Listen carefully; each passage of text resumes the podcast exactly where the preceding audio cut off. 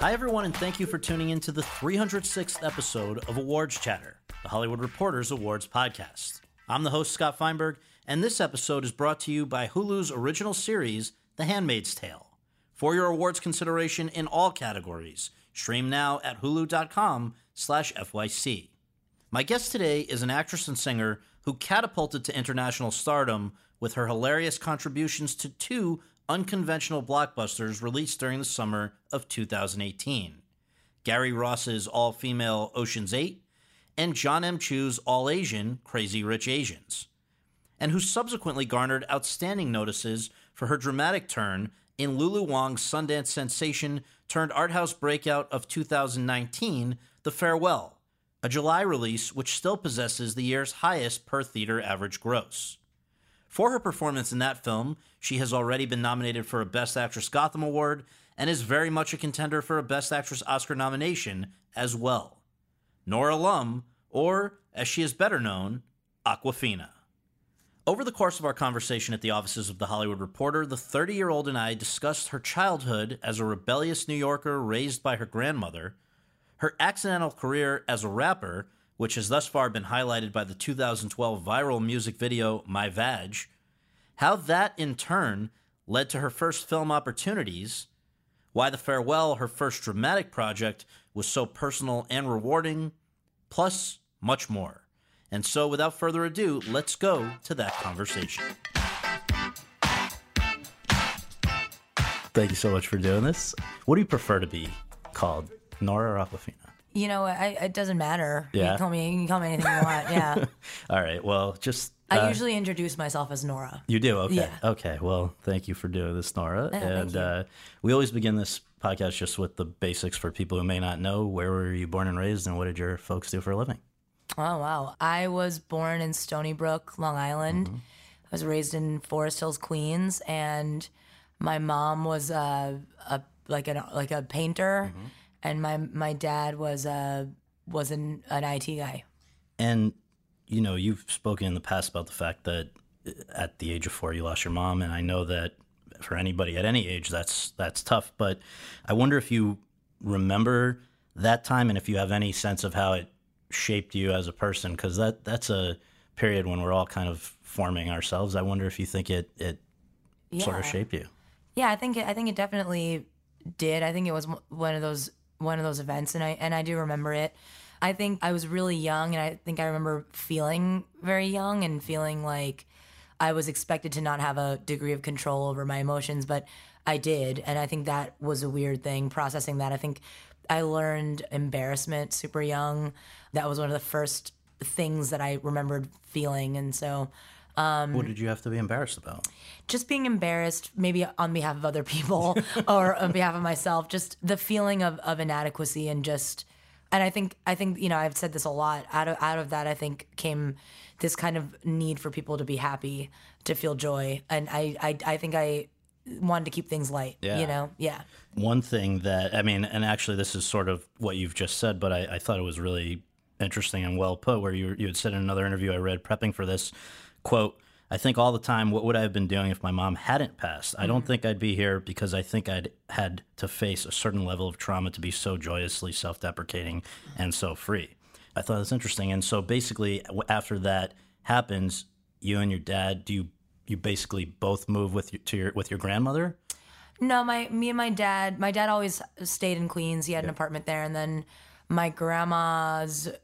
Well, my grandma w- had a restaurant that ended up go- kind of going out of business, so she moved to Queens from Long Island Got it. to raise And- me. Yeah, just because of the obvious parallels with the farewell. It's interesting because you describe it as basically that she's the the person who raised you, right? yeah, for sure. And very, you felt very close, still to this day, I think, very Yeah. close with her, right?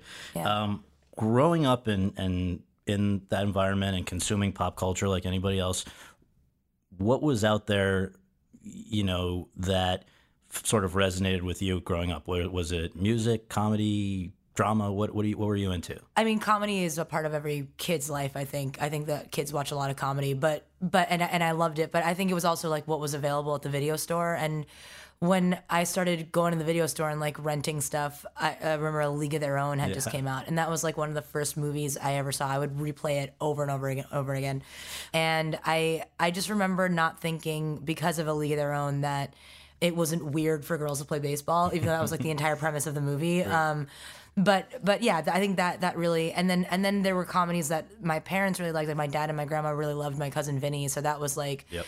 that was a big like that kind of humor and, and kind of recognizing that you know the differences and, and and Joe Pesci and like I'd watch Carol Burnett with my grandma and and then I would watch a lot of Comedy Central. I'd watch like a lot of uh, Strangers with Candy, but then also discovering Margaret Cho, Yes. you know. And I and I was also obsessed with like SNL and Mad TV and all that. So yeah, Well, and I want to come back to Margaret Cho because it seems like when people have asked you about, you know, they talk to you about how important it is for young kids to see people that look like you today.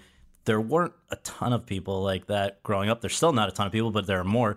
I heard you describe sort of two polar opposites. There was you give an example related to Air Bud, uh-huh. and then you give an example related to Margaret Cho. Can you Yeah. just maybe share so people know what this was like? Yeah, I um I remember like loving Air Bud and thinking like how cool it would be to be Air Bud's owner, but then also realizing how that would be a completely different movie because they'd have to recast the parents and like everyone would look different and so that it just seemed like a dream that just didn't make any sense. Like I could I could imagine myself in all these different worlds or places as, or or people, but it wouldn't make sense because it just it doesn't exist. But then seeing Margaret Cho, you know, at such a young age, and not understanding like half of her jokes, but but knowing that her her self confidence and her self, sense of self was something that I had never really seen, especially out of like an Asian American woman, and um, yeah, it was it was very moving for me, and I think if you don't see that it's just little glimpses like that that can really change an entire perspective so i think that's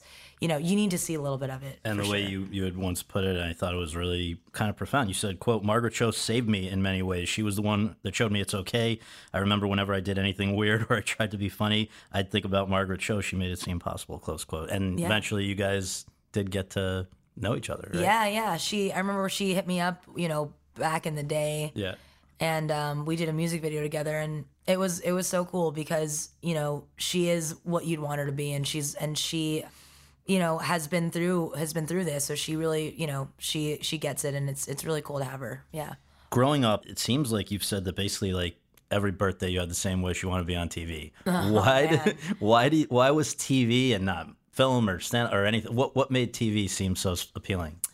I Was it think Margaret, um, maybe? I think maybe it was Margaret, and it was. Um, I think it was a sense that I wanted. I, I wanted to entertain people. That's what I really loved. I loved doing that, and you know, as a kid, you don't really understand what is in that world, you know, or what goes into it. But yeah, I remember. You know, it was people underestimate how strong pop culture is in, in how we're raised in this country, especially children of immigrants. You know, we're raised off, uh, we consume the music, we consume the TV, the films. It's, it's how we put together the American experience. It's how, how we build one that mirrors our own. And I think w- when we're growing up and, and we feel like we are different in some ways or we want to, whatever, you know, it just, yeah, it's hard to imagine a reality. Yeah. And for you, the first way in which you were able to, I guess, entertain people was actually music, right? Yeah. What how did you get into the trumpet, and how did the trumpet then lead to LaGuardia, which is, you know, if people need a reference, that's the, the school from fame. It's a lot of very talented young people, and Lots of dancing on taxis and yeah, uh, synchronized dancing on taxis. Yes. And, yeah, I remember my friends would have like piano lessons and different lessons, but I never. My my parents didn't care enough to like put me through those. But I uh, I remember I went to I was asked in elementary school if I wanted to join the school band, and I was like, oh my god, that's so cool. We're gonna march. Oh my god. Um, but because I went to school in Queens, we didn't march anywhere, just a static band. And I wanted, I, initially my gut thing was like, let's, I want to play the drums. Like, I want to just be, go ham on the drums. Like, I want to do that. but there was like, you know, there's only one drum set and Right. 50 kids wanted to play the drums. And I was like, no, I'm not in a rotating circle to play the drums. Like, and then, and then I, I figured, I, I, I re- realized the trumpet was so loud. And that also there was a characteristic within it where it's almost, you could tell your voice. So like, even if you have like a raspy, like you could, you can tell like really subtle things through it. And, and I thought that that kind of like, that your voice can read through was always like really was always a cool characteristic of it. So I loved it, and it was a totally self guided journey with the trumpet you know just me and the trumpet you know there's no outside forces trying to get us to you know get married or any of that uh, we just like loved each other and eventually that led to laguardia so what happens in laguardia is like you know, and this is to my fault, not to LaGuardia's fault. Like it plucks the best kids out of out of each junior high school from the city. So you go from being like like number three in like your class, but then you go to LaGuardia and you're just like number eight hundred, and you're just horrible. So yeah, um, Well, a trumpet dream deferred. Yes. Well, and I think it's interesting though. You took an unconventional route to auditioning to get in, right? Yeah, yeah, I did. Yeah. I, I played the Beatles at the I, I heard people go and play like Bach and like just going on like insane jazz riffs and I go and playing I Want to Hold Your Hand but it tickled them so that was nice yeah No, and uh, so I guess was it while you're there immersed, you know, amongst all these other people that are also into music that you separately are discovering hip hop, rap, and actually that you might want to make that kind of music yourself. Yeah, I, I always loved making music, and and I think growing up, I loved obviously listening to music. I loved hip hop, and when I discovered like indie hip hop, I I started to like just love that genre and, uh, and and and discover so many things like within it. And I loved producing beats. I just I loved Jay Dilla. I loved DJ Rashad. Like all of these these producer guys, I just looked up to, and I was starting to discover the technology around high school as well.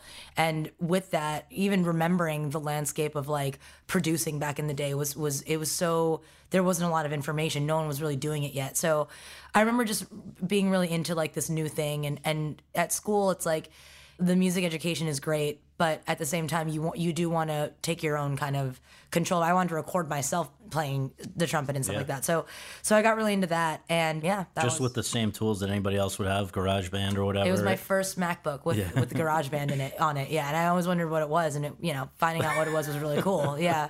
So you weren't necessarily sharing any music at that point, but I think it was at that same point that you decided that there maybe you should have a alternate persona to Nora. Yeah, I think. Well, I always had one, and it was around the time where I started doing music. Yeah, that I that Awkwafina, you know, because I was always just known as being really awkward, and it was a take on you know whatever. But I, Well, I that's that's important though. So Awkwafina, it comes from awkward and fine, or what? well, yeah, I guess yeah. Is that? But that was what you were thinking. fi- it's it, yeah. Well, I awkward and then spelling it that way. Yeah, Yeah, yeah, yeah. for sure. And I always I always liked those names, and I I don't know. Uh, but it was nothing to do with water. No, nothing to do with nothing to do with water. You know, yeah. Yeah.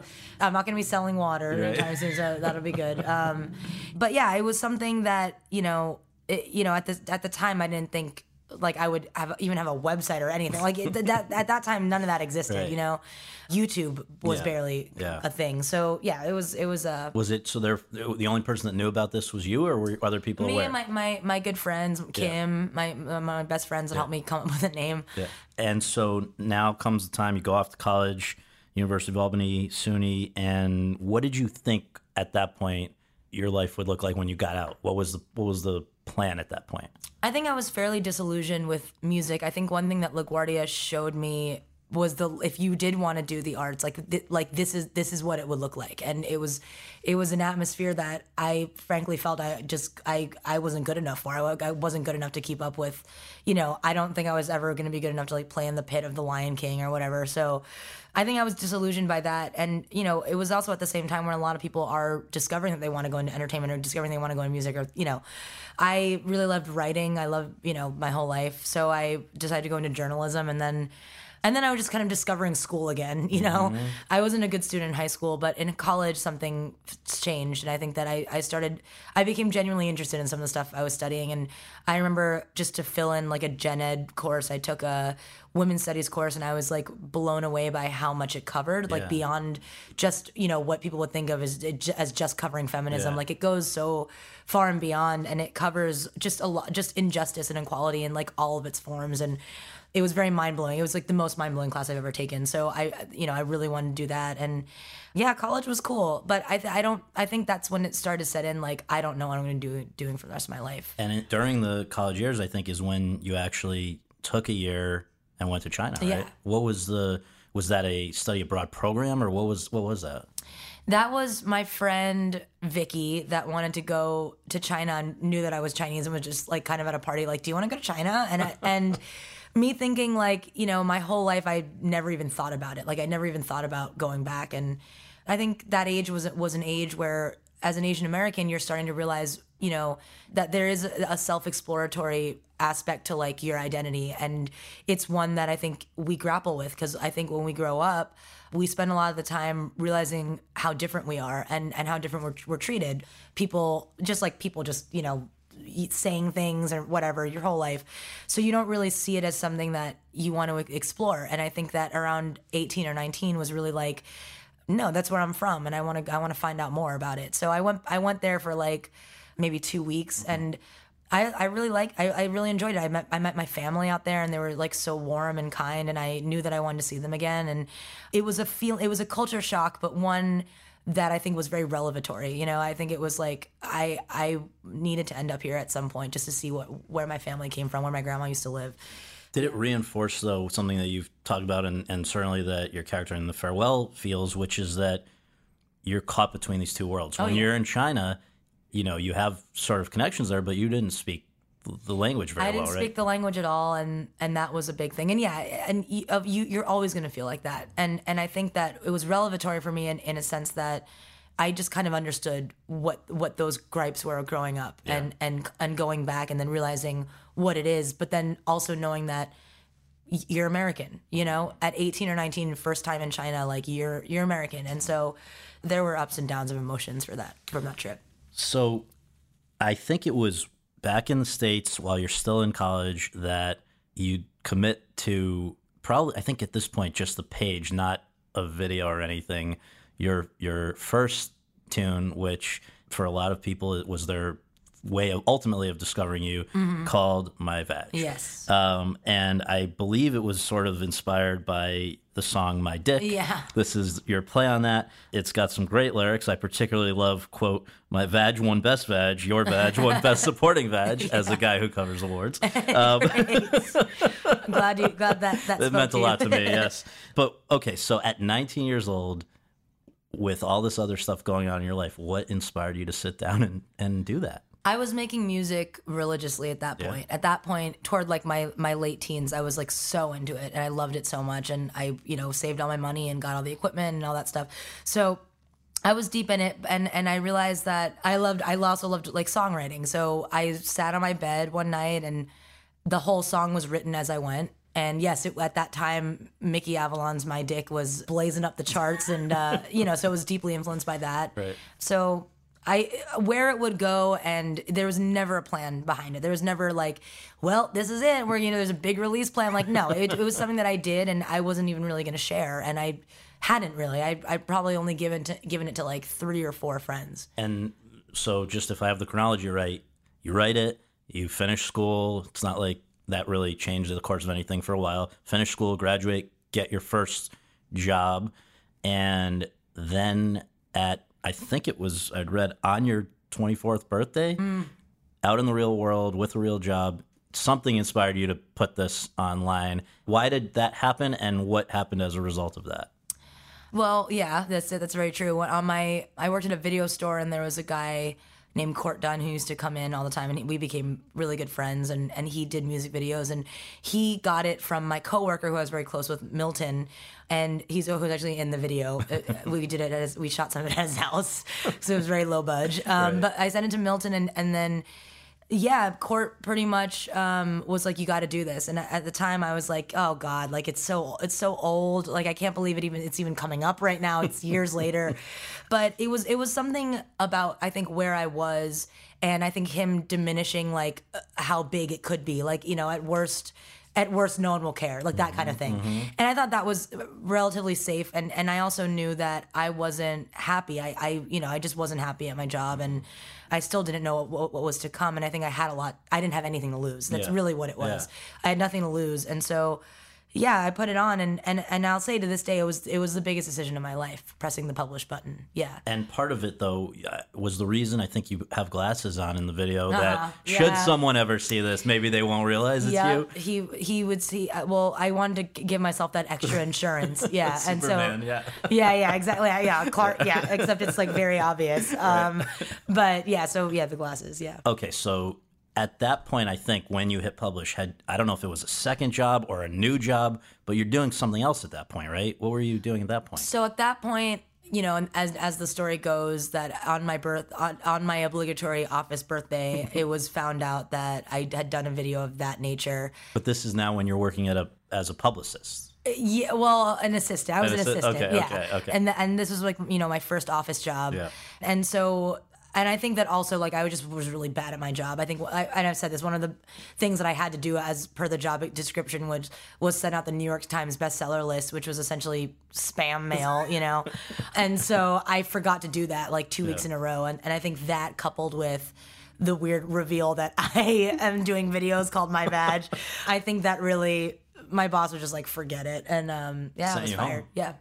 Was that a really low moment, or was it freeing in a way? It was low. It was really low, but yes, also freeing because I didn't have to stay. I didn't have to finish out my day. Like I could just go home.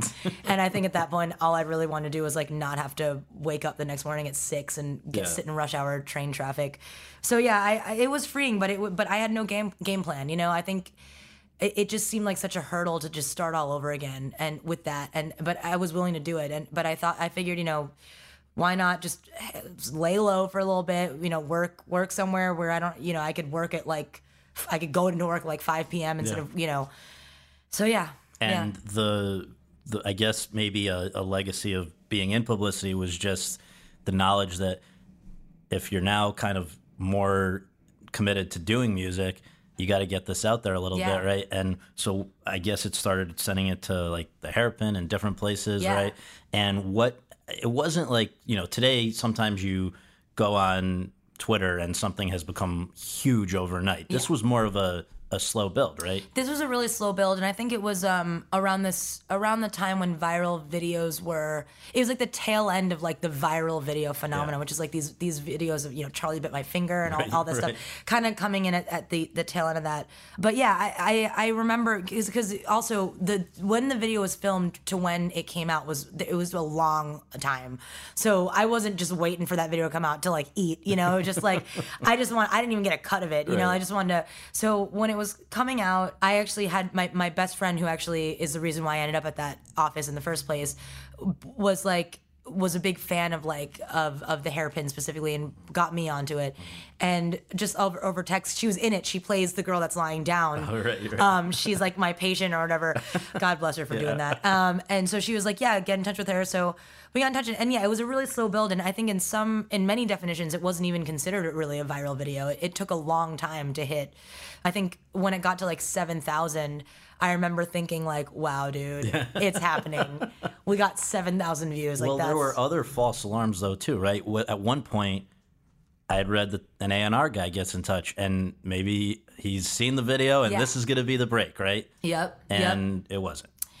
No, no, it wasn't. And I don't know what I was expecting. Like, do you really go meet somebody and then like sign a record deal? Like, I don't, I don't know what I was. Ex- but I think um, what what the summary of that time is that I didn't know what I was doing. I didn't know what was what was what this meant. I didn't know how to follow it through. I didn't know what kind of help I would even need.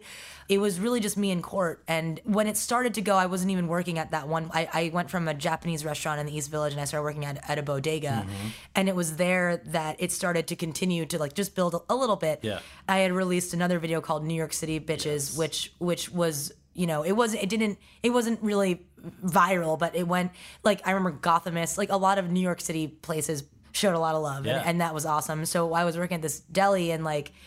There was a couple weird occasions when someone would come in and be like, "Radio Cafina," and I'd be like, "Yeah, yeah," and then they would leave, and so it felt it felt like something was something was happening.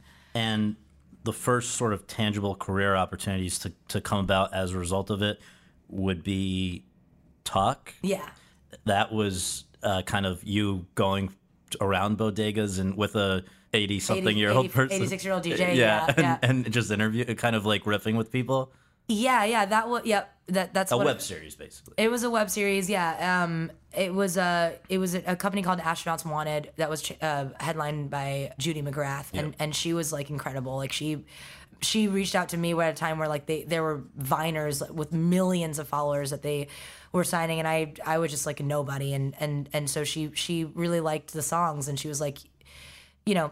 It was my first time doing anything that was was outside of like the music video Yeah. world, and I remember really being really nervous about it. And I think that was 2014, and I think so was Girl Code on MTV, Yeah. which was a spinoff of Guy Code, which had launched a lot of comedians. Here, you were kind of like a correspondent, and you think that that must have just also just grown grown the awareness a lot. Yeah, I think in a in a different way. I definitely showed up to some shows that like were like like I played I pl- play music shows Yeah. and then I showed up to a couple of like girl code Yeah. shows. And people were like appalled that that I didn't do, know how to do stand up. They were like, "How does she not like? What does she exist for if she's not if not for stand up?" Um, yeah, but yeah, I don't, I don't, I don't. Yeah, and then you're continuing though to put out like because I think it was also also 2014 maybe that you actually put out the first I don't know if you would call it a EP or a, uh, what do you call it a, Yeah. an album like of a, a not you'd put out a few of these singles but now it was like a body of work of music right yeah. I, I put out my first thing that you know I wouldn't even I don't even know what I would call it. I, I did it on my bed Yeah, and it was yeah. like the whole thing. It was um my yeah my first project and and, and yeah the, And- I can't believe that was all 24. Yeah, I'm I thinking it's, about that. Yeah, pretty crazy and and so also was dude yeah. and Neighbors 2 was the first that you shot or which was cause the first ever movie that I like that was the auditioned first for. yeah. okay Yeah. and both of them though right i think came about because the filmmakers in one case in the case of neighbors 2 seth rogen and nick stoller had seen my vag and so and liked it and same with olivia milch with dude yeah, yeah, yeah. so neighbors 2 i mean you just out of the blue get what a call hey we think you could be good in our movie like how does that start Well, I mean, I think around that time, I kind of went a while with with not really being like represented, and I think, and then you know that's when I met Itai, which you know, match made in heaven. Yeah. Love that guy, and so that's when I got the call to audition, and I was just like, oh shit. Um, so you know, and and I remember it, it being it was a fun character, the one that I auditioned, and the one that I ended up playing. It was you know it was it was cool, but yeah, everything really came came back to to there, and then and then dude, yeah. And just everything sort of the dots really do connect in your story because this filmmaker Olivia Milch, who's making this movie for Netflix, had seen I think when she was in college Oh yeah, right. uh, my vag. Then you do the movie for her, and I think before that's even out to the world, she's hired to work with Gary Ross on Ocean's Eight. Yeah, and I remember when she got hired for that, and it was it was yeah. That's yeah, because that's a huge thing. Yeah. And now, were you even aware of the fact that she was showing him, I guess, footage of, of or dailies or whatever of you, and, and saying like this is, or or maybe it wasn't even. How, what was the situation? She's showing him the movie, and he's the one that says, "Who's that?" I think I think yeah, as told, I think she showed him a very early cut of dude, and yeah, yeah, And so now an announcement. I mean, the the way we the world kind of learned about this is an announcement goes out. I believe with it's like, hey, all these people that are household names that everybody in the world knows, all these un- unbelievable actresses. And Awkwafina Yeah, yeah. are going to be starring in Ocean's Eight, which obviously was a big deal to have a an all female play on the on the Ocean's franchise. Yeah. And I'm wondering what that's like for you, where like again, this is before anyone has seen anything except really my vag on a on a large scale, and suddenly I think a lot of people are saying, "Who the hell is Awkwafina?" Yeah. A lot, of Reddit's just with that, exact, with that exact title. Yes, um, yeah. And and but for you, is it uh, you know to be going onto a set with all of these people, and I think the role sort of tailored for you, and all of that is that exciting? Is that stressful? Is that what's that like? I mean, yeah, it was it was beyond exciting. I, I think it took a while to really believe what was what was going on. You know, I couldn't believe it, and then also an aspect of like, man, I hope I do a good job. Like, I hope that whatever you know, because I hadn't you hadn't seen anything or no one had, hadn't really seen anything. Like, I just really hope that whatever they do, they do expect is is met. That's you know, and and and uh, yeah, I really I, I remember feeling that, and then, you know, obviously a degree of imposter syndrome. You know, really wondering what you're doing up there, and and um, yes, it was stressful. Yes, it was exciting. It was it was all of the above. But then I think it was it was really meeting them that I think took away a lot of that because they really really were so warm to me, especially given the context. Like treated me like you know we we, we were just all a family. I think that was probably the most incredible part of like obviously that experience was like really feeling like you're one and and getting and just like coming in and having a laugh. You know that that was really fun. And it seems like you also took the prep very seriously because you know there had been limited acting experience up to that point, and mm-hmm. so I don't know whose idea this was, but it seems like it was a smart one that you end up working with somebody who's coached Nicole Kidman and all kinds of great people. I think in advance of that movie, Susan Batson. What was was that because? Uh, how did that start? I worked with Susan like like, and she's like incredible. Yeah. She is you know Yeah. everything that you think she is, and I I worked with her once during like before one of my my, my bigger scenes. yeah. Got it. And also stuff with like a magician because you're Oh playing yeah, I work, I work with a magician all, like every week. Yeah, I worked with a magician. I worked with a magician a lot, and and and also skateboarding. learn how to learn how to skateboard. Uh, was still not good at magician. Right. At, um, yeah, or or skateboarding, or you know. Oprah talks about these full circle moments, right? Where just something crazy happens and you're like, holy shit, this really does bring it back. And in your case, the way it's been described, there's a scene you're doing in New York, I think at night, very glamorous scene. You're there with Rihanna, and what happens? And I realized that yeah, yeah, that we're we're shooting outside of my old office that I got fired from, which was um, yeah, I'll never I'll never forget that night. I I can like literally when I think about it, I can like smell it. You know, I don't think I ever got closure from losing that job. I th- I felt like a real failure. So. And I, th- I still don't think that I have like immense closure. I still feel guilty that I didn't send that New York Times bestseller list out. But yeah, no, it, it, it's moments like that that you realize um, how things have evolved, you know, how you've evolved. And was it during Ocean's Eight that somebody first says, you know, hey, we're adapting Crazy Rich Asians and we would like you? I know it wasn't. The, the way I've heard it described by Jon Chu is that he and Adele Lim and you know like it, they were thinking about you before you ever knew about it that I think it was sort of crafted for you but you didn't it wasn't like hey you've got this part come come do it right Yeah, no, no, not at all. No, I found out that they were doing a remake really early on, and actually, I had a friend, a British actor friend who was Asian, and he he wrote me on Facebook and was like, "Did you know that they're remaking Crazy Rich Asians? Like, you should go audition." And I was like, "Okay, yeah, I'll call up the audition operator and set myself up with one."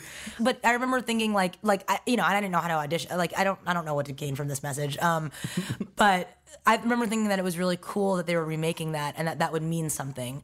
And I don't even think that I, I brought it. I think I brought it up to my to my manager and just said, "Oh, isn't it cool that they're they're remaking it?" But I I didn't know that they were thinking about. Yeah, I didn't. Well, and I think one thing we should just say in case people, I think most people that that are, would be listening to this podcast know this, but just in case the cultural significance of the movie, aside from anything else, is just that first movie in 25 years where the mm-hmm. principal cast in a contemporary set Hollywood film was all Asian. Yeah. The one before that, 25 years earlier, was the Joy Luck Club, and I was just wondering if that had been a movie that had any significance in your life. It it did. I mean, the Joy Luck Club is is a is a very harrowing movie. It's beautiful in in what it means and and how it ties together, you know, Asian Asian women. But I think that when I watched it growing up, it was it felt it, it, it's yeah, it was a it was a big movie for you. But you know, whereas Crazy Rich Asians is very celebratory in what it means. I think the Joy Luck Club also kind of teaches you a lot about like how you know why why our parents brought us here and stuff like that. Mm-hmm. So yeah, it is it is it was a very So to come back to your casting process here, so you're you're saying like it was just like this pipe dream. It wasn't even a pipe dream, right? But so now, how did that materialize that you actually got to come in and audition? Well, I think event- from that first initial message that was like, you should go audition and call up the audition, just that one up. Right. I think maybe a year had passed, like mm-hmm. a long time had passed, and I was asked to read for the role, and then realizing that it was for Peik Lin, and I was like, oh man, that's so awesome, you know. And then meeting with Jon and and Nina and and, and I, you know, I Skype with them, and then we I auditioned in person, and I remember Jon slipped in. She he was like, "Well, just do, do can you do this line in Chinese?" And I had known enough to just do to just kind of just like bullshit Right. a little bit and and say the line and and yeah. So I remember that it was fun. Yeah. But was this when you when you finally do go in for that audition? Where was it chronologically with relative to Oceans? Was that out yet, or probably it wouldn't have been out? Of course not, because it came no, out the it same it summer. It, wasn't out. Um, but could they have? Would they have even seen footage of Oceans, or were they inviting you to audition based on something else?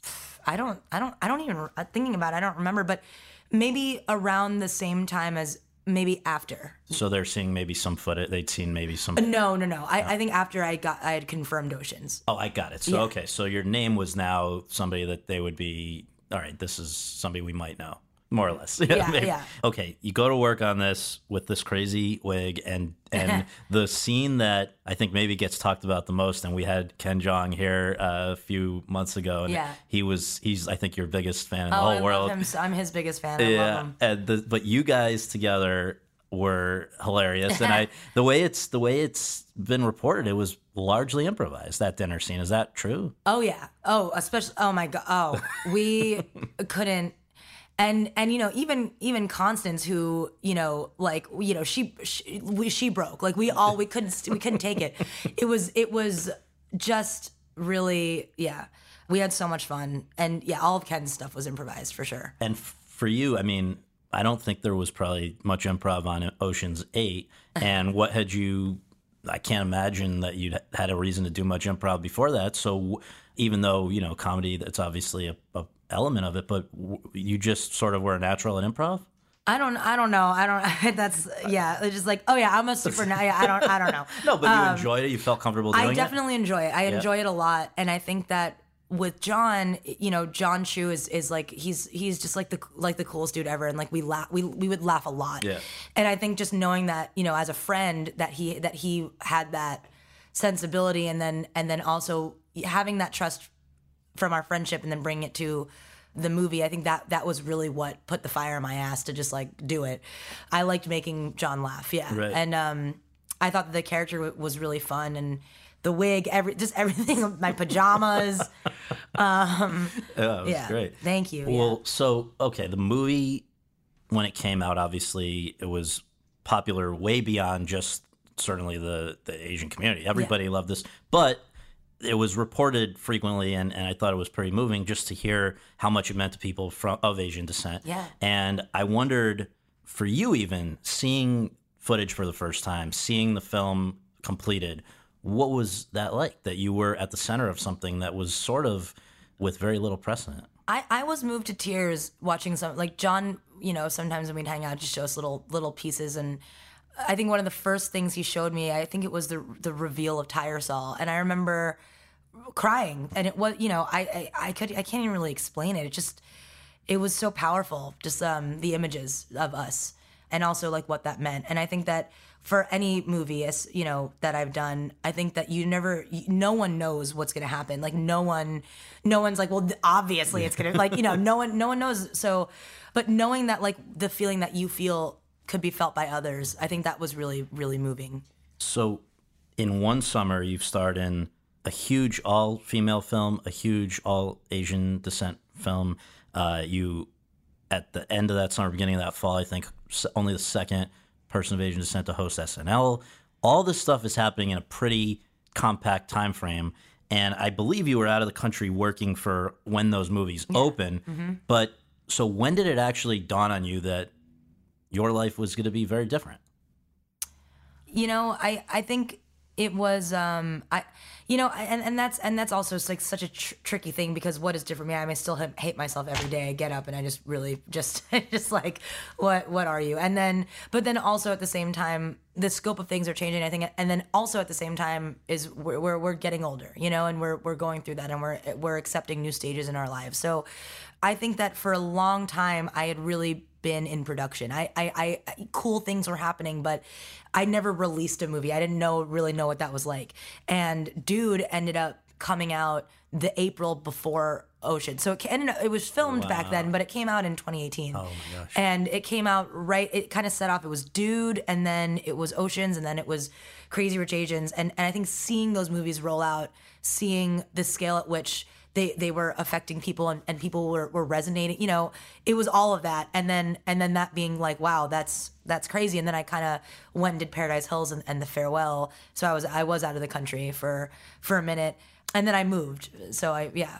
But was there a moment like, you know, I, we had at one point Jennifer Lawrence on this podcast, and she said that she went. I think it was right after she'd been cast in the Hunger Games. She'd already been Oscar nominated, and nobody really, nothing really changed because it was a little indie movie people didn't pay attention to. But then she gets cast in the Hunger Games, uh. and she goes to the supermarket and turns around, and there's like tons of people, photographers by the glass trying to oh. shoot it. All some moments like that where no that hasn't happened to me well, that's good. I know, it no, was- yeah, but I no, mean, how about like people were? Did you find that you, you know when you go out on the street, you go do things, it's different. Yeah, I think you know when you're in the within the Asian American community. Like for instance, if I'm going, if I'm walking in Koreatown on either coast, in, mm-hmm. in East Coast or West Coast, New York or LA.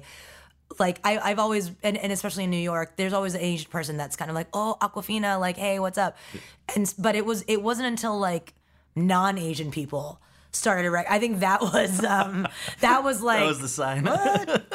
yeah, yeah. and was that jarring, frightening, uh, cool? You know, to know that it, it had that things had gotten to that point. Yeah, I think I think it de- definitely definitely was cool. Yeah. Yeah. I I um like I said, I just I just had no idea what what that what that even felt like. I knew what it was like to be in production, but I didn't know Right. what it, what what happens after. But you know, I mean, it's still. I mean, like.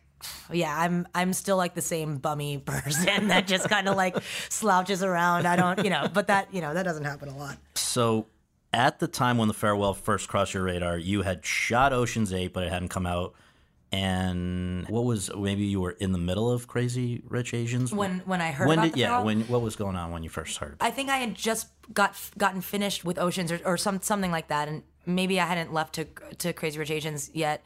And I I remember getting the script and and um, it was very powerful stuff. It was like a script that I was absolutely like glued to and cried, and then and then listening to the podcast.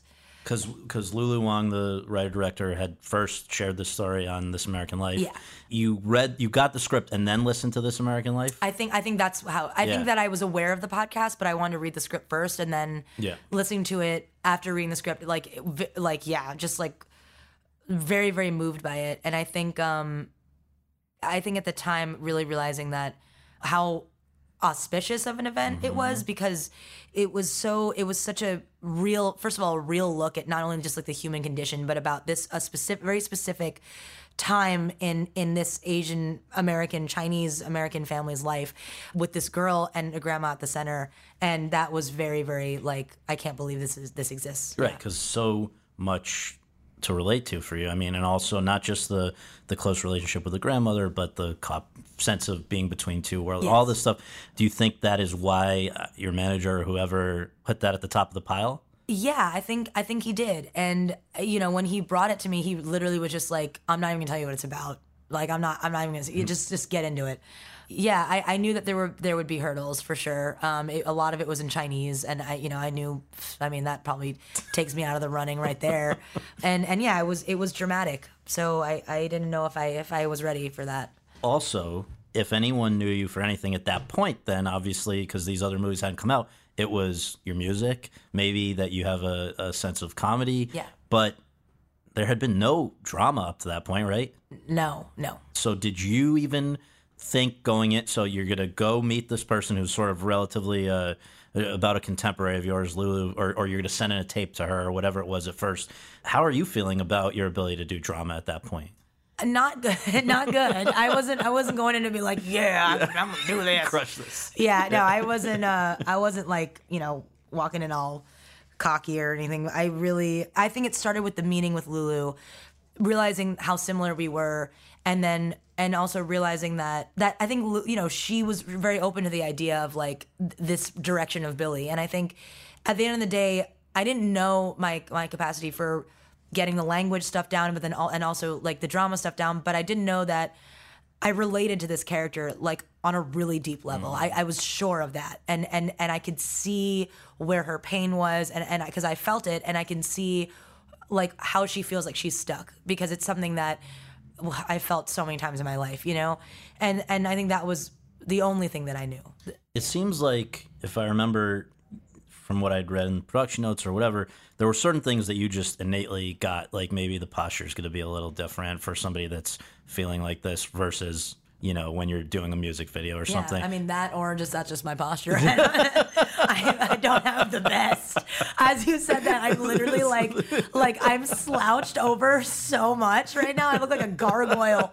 Oh man! But there were things though. I, I we did a Q and A a few days ago, and you had said that Lulu's direction was helpful in terms of like just kind of steering your own Yeah. inclinations, which are to be funny. Mm-hmm. How- What does she say that that helped you there? I think she basically pointed out that I use comedy in that scenario, but then also like in my personal life, like in my life, as this kind of way to fend off any heavy material and as a kind of a you know this this like tick to not be in i present. And I think that it, it's about taking your time. It's about being present in the moment, being vulnerable that I think that that comedic muscle it just it really it, it you know that's when you have to kind of put it down and I think once once I realized that it did really open up like what Billi could feel and what she was okay letting people know she was feeling And was there a, a scene where you felt, you know, maybe just this is going to be the big emotional scene. I've got to really think about how I'm going to do this, or this is going to be the. Well, let's let's start there with just the emotional scene. Was there one that, you know, you were kind of most uh, got the blood going, just in terms of, uh, am I going to be able to do this? How am I going to do this? What's this? Yeah, I think um, saying goodbye to grandma, I think was a really big scene because I, I had played it so many times in, in my mind, just what in terms of how this scene fit into the story and what it meant, and and it was very moving. I think all, I think a lot of it was. In the in the beginning, there was a lot of like, well, I'm not, I don't know how to, I'm not, I don't know how to cry. I, you know, like I don't, I just don't know how to do. it. It's not going to happen. But I think when you go into uh, something like that, when you just see the actions, but not like what you're acting toward you know you, that's when i think you can get lost in like you know the, well i want to make this eye cry too I, you know like that but but it was it was also like i was i was deeply moved by things that i did not know i would be so moved by that it was literally on the day that we were shooting while i was sitting there in position that it would come over me and i think that was also something that lulu taught me being present in that moment Yeah. in those moments as well Even when the people are around the set, I think on that scene were not initially making it easy for you guys, right? No, we were being heckled that day. There was a crowd that had gathered saying bye to grandma. Um, Really just like making fun of us and then um, crying. But I think like it's amazing because one thing we haven't said yet for, on on this podcast, so a listener should know, is that the movie is shot in China in the community where the actual Nina is residing. Still, you guys are all around her all the time, but not filling her in on what's going on. Her own sister is in the movie. You guys have all this stuff. Go- I mean, it's like a, a, a this is as sort of like a caper like oceans or something where it's like all this is going on but i wonder if the the fact that there was this actual person going through this actual situation around you probably brings emotions to the surface more than if you were just doing it on a soundstage somewhere in la Yeah, yeah, for yeah. there was definitely that aspect. You know, we were in we're in China, we're in the neighborhood. Yes, and Nai Nai is the real Nai Nai is running around. Yeah. and the actress who played Nine Nai is like among the top actresses in in China, Oh, yeah. right? And so you, you know when people see the scene where you, you guys are, I think it's so every audience loves the the ha Yeah, scene. yeah, yeah. Um, and it's interesting because even you you simulate this very close bond with with the actress who's playing Nai but you've said you could communicate very little verbally with each other, right? That was our first scene together, actually. I, I think I had just met her, you know, maybe like a day before at dinner or something like that. And yes, there was that element of like her not, of she, you know, we both, uh, she didn't know English too well and I didn't know Chinese that well. But there still was a very, there was a warmth about her. And she's so incredible at, at what she does. Like working with her was, you know, an, an honor for sure. But like when, when we were doing that, I thought like maybe you know if I made her laugh, let me see if I could do that. and I think once I did, and she was receptive toward it, I think that was when our bond really Yeah, flourished because yeah. that's how I communicate with my relatives there. You know, Right. like my you know my grandma's cousins and and you know my uncles. Uh, there's you can't talk to them, so but there is another language that exists within that. You know, there is there is something that is communicated through bad Chinese or through whatever, and you know, through through laughing. Yeah. Right. You know, the question that everybody comes out of this movie asking is did they do the right thing? Is it proper to spare somebody pain while also depriving them of knowledge about their own situation? What's your take on that? Sure. I mean, I mean, I think it's something that I, I really still continue to grapple with. You know, we're ra- I think in in any scenario, if you show this movie or d- describe the concept to an American, they would be like flabbergasted. I think we t- we take um, privacy like, and especially like our own medical issues, we take that very seriously, and we're we're grown to understand like the legal ramifications, the privacy ramifications, all of that.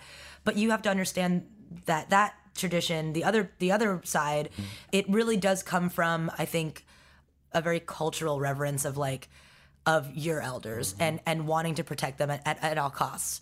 And i think that you know the right answer is really what what you think you know? It, and it you know as as much as we can say that that is a lie that we are we just don't get it's it's very common uh, uh, in a lot of places you know? So it's and it's the way that they've always done it. And i think yeah i i i, under, I could say that i understand And the fact that like spoiler alert, turn it off if you haven't seen Yeah, the movie. turn this off, yeah, But it off. like I mean the fact that she's still around Still with us, yeah. and still apparently doesn't know this maybe they did spare her a lot of unnecessary anguish but i mean that's uh that's i guess like you're saying each person has to decide for themselves Yeah. but as we wind down i just want to talk about this year itself it starts out at sundance in january in park city the movie goes out to the world and you know, I'm thinking if I'm you, that might be a little bit stressful because this is the first time, you know, people have always responded to your music, they've always responded to your comedy, but they have never seen you do this before in a sort of a dramatic role. And so to go there with that knowledge and then to have it go over as well as it did, what was that like? It was really incredible. Sundance was such a unforgettable experience. It was, you know, I I grew up literally like I worked in an independent mu- movie store when I was in high school. I like loved movies, and Sundance was such a big deal. So to be there was really cool. And then to be there with this with this film, I think on opening night, I was with I was watching with with Ty and Diana who play my parents, and we mm-hmm. were sitting there and. I remember the first line in at, at, at Eccles Theater was um, that everyone laughed at was like the cancer line. It was like what people in China say that when you get cancer you die. The whole audience like erupted in laughter, and I remember like we and then they turned around. They like looked at me, they were like, "What? What are they thinking? These psychopaths!" But but then I realized that like, wow, this is like just to hear it and then and then i think after i got a couple people coming up to me really really emotional like really distraught i think one had just had just uh, her grandma had just passed away and, and a very similar thing where she really felt like she was so alone and, and that like she like she her family is telling this lie and she doesn't understand and it was a kind of relatability that like I'd never seen in a movie. Like someone, you know, and I think that's one of the most beautiful things about it that continued to go on is it's not how you're steering people toward the emotions of this movie, but rather how this movie is reminding people of like things of their own personal Yeah, loss a in a way that's that's, that's not like over the top or like very obvious. It's it's subtle, and I think the people who are moved by it, I've seen people, even people who are just watching the trailer, cry so much because they think about someone they've lost, and I think that's really the, the power of it is is how it, it, it allows you to look inward for some people. Absolutely. Yeah. and I think you're right. I remember from the trailer thinking this, this is something special. Like it it was a very good trailer as well. So the movie comes out, huge success, passing Avengers Endgame for the highest per theater average of an opening of a weekend, and all of that stuff that's happened since. All the accolades and acclaim for that. And I, I guess the way I want to close, if we can, is just this rapid fire of just the first thing that you think Oh, about dear. a few things. These All are right. not uh, not too bad, but Let's do it.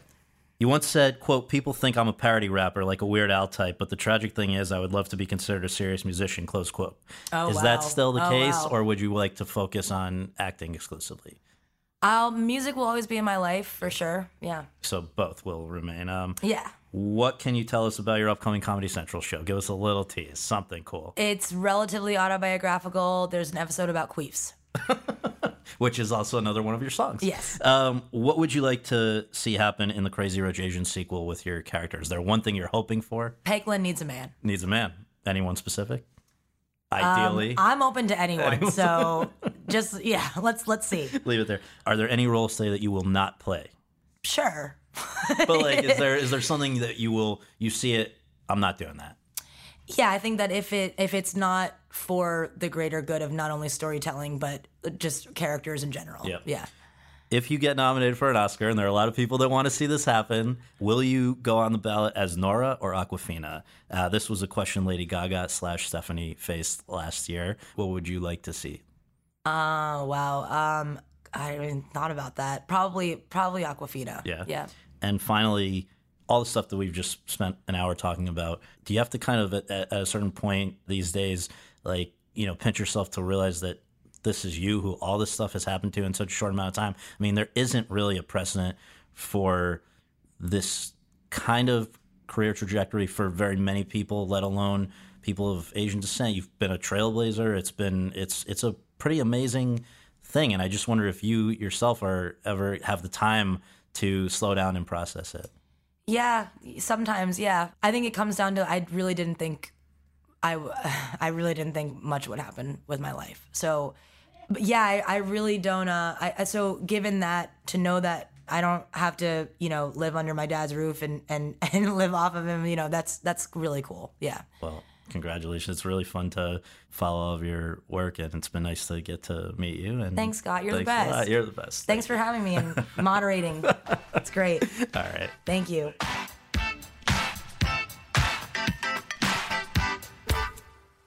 Thanks very much for tuning in to Awards Chatter. We really appreciate you taking the time to do that and would really appreciate you taking a minute more to subscribe to our podcast on your podcast app of choice and to leave us a rating as well. If you have any questions, comments, or concerns, you can reach me via Twitter at twitter.com slash Scott Feinberg. And you can follow all of my coverage between episodes at thr.com slash the race. Finally, be sure to check out a new Hollywood Reporter podcast from my colleagues Rebecca Ford and Rebecca Sun called Hollywood Remixed, which will tackle issues related to diversity in Hollywood upon its debut on November 6th. On behalf of all of us at The Hollywood Reporter, thanks for listening.